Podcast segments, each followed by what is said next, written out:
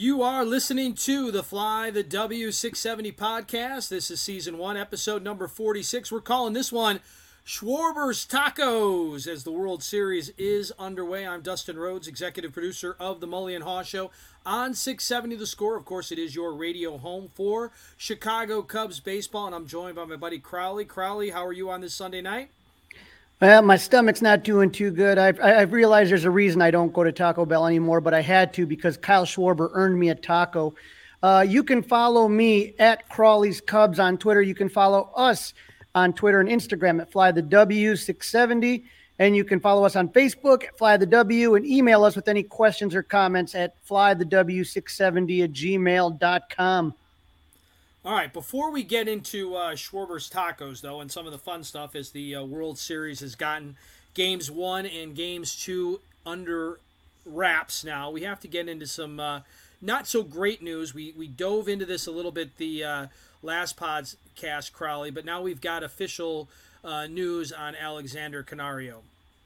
Yeah, you know, this is uh, really, really a tough break, and and and it was unbelievable. No pun, um, no pun intended. No pun intended. Alexander Canario playing in the Dominican Republic. Um, like I talked about on the last podcast, if we weren't talking about Matt Mervis, the big conversation would be about Alexander Canario. He had an absolutely great season, and a lot of people believe that he was going to be a key piece as far as trade bait for the Cubs uh, to get themselves a, a, young starting pitcher through the trade market. Um, but it is a severe ankle break and a shoulder dislocation. He should be in Chicago right now. He's going to have surgery on the ankle, and then a week later, he's going to have to have soldier, uh, surgery on the shoulder. So this is this was just an absolutely devastating injury for you know again one of those freak injuries where kind of like hit, hits off the hip off the bag trying to beat a ball out and just kind of lands on his side really awkwardly. And it was just a horrible thing to see. And now to make matters worse, we have uh, more information on Brennen Davis. Um, you know, we talked about Brennen Davis. He was uh, had the nerve issue in his back. He went to the AFL to get some more at bats, you know, because he missed so much of the season, pretty much three quarters of the season.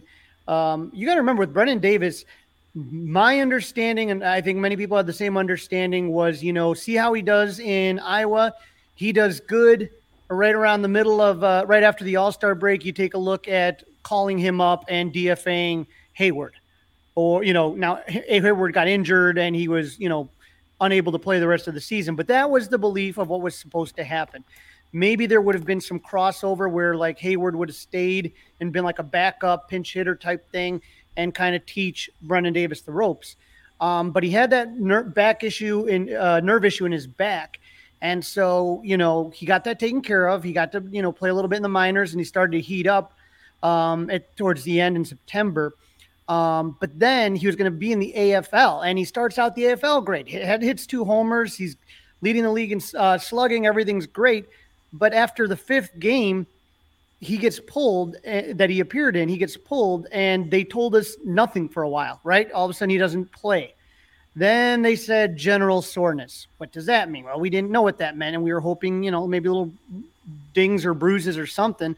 Nope, it's because of back tightness. Okay, so the Cubs don't believe it's the same issue as what happened over this over uh, his uh, 2022 season. So unrelated to what they believe but they're working to understand what the problem is. And so now th- this is a, a big concern here because Canario probably profiles better as a left or right fielder, but could easily he could play center field, and and Brennen Davis could play center field.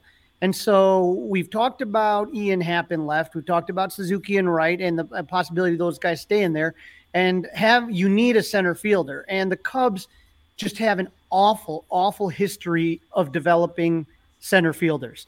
Like you can sit there and think about every position and think of somebody great that the Cubs had at that position at one point in time. Center field is is awful. It is absolutely like it is just so bad for the Cubs. They just cannot develop them.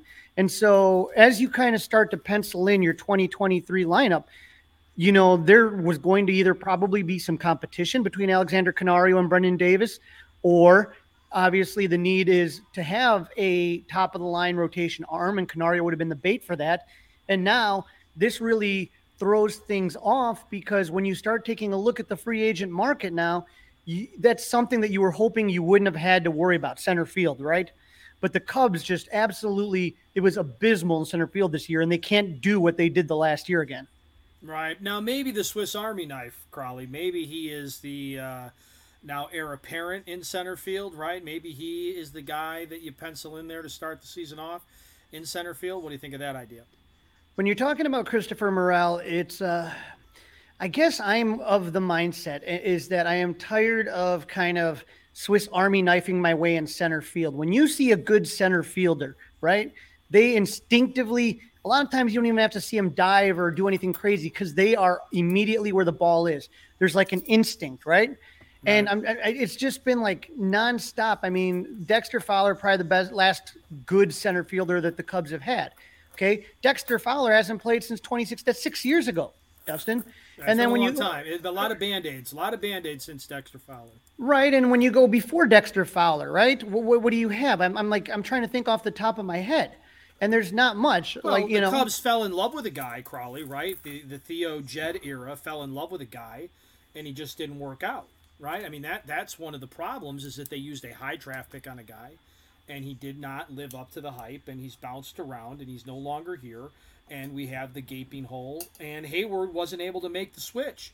Heyward, that was another thing. They thought, well, we'll we'll, we'll move Jason Heyward over here. He's the goods, and obviously he's no longer a Cub. Yeah, and and so that's just the situation right now that we find ourselves in. And then to add insult to injury, pun intended, um, Mark Gonzalez of the Sun Times reports that Miguel Amaya is still in a walking boot using a crutch. He's recovering from a fracture on his foot. So it's just another guy that has lost. I mean, so you got to remember 2020 COVID year, right? So all of these young guys lost a year of development. And when you talk about Miguel Amaya, he had Tommy John surgery, lost a, lost another year of development. Now he has this foot injury and he's losing more time as far as development. Um, this guy was the uh, is was their goal. You know, the guy they were looking at is hopefully stepping up a few years ago. My, my guess is when people ask, well, why didn't they have more extension talks with Contreras? Well, part of the thought process was probably Miguel Amaya will fit into that. And so now you have Canario, who uh, my guess will not be ready by spring training. Brennen Davis, who I don't know exactly the extent of the injury, but you know, he obviously, you know, he's struggling to swing a bat. So, you know, that's not good. And then you have Amaya and and the one thing though from that article with Mark Gonzalez from the Sun Times is that he he talking about his relationship with Willson Contreras. And one of the things he was saying with Willson was like, you know, they would have conversations and Willson kind of was very much talking to him about you got to be ready, you know, because I don't know what's going to happen if I'm traded or if I hit free agency, you got to be ready to step in. And um, Amaya said Contreras means a lot to me. He talked about how to control everything on and off the field, like preparing for a game, calling a game, adjusting to situations, just trying to control everything you can, even with fans. So, I mean, once again, Willson kind of showing what he's worth off the field, huge, not just huge, not just on the field, huge. but off the field, right? Like right. this is the guy that's that you know was going to take his job, and here he is giving him advice on how to get better. And so, you know, I don't know. Like, you know, we aren't privy to everything. And maybe there's something Willson did absolutely horrible, right? I have no clue. All I know is is right now your your plan for catcher doesn't look like it's really paying off. You're going to have to somehow address that center field issue. I don't think Morel is an everyday center fielder, and I don't think that's a solution.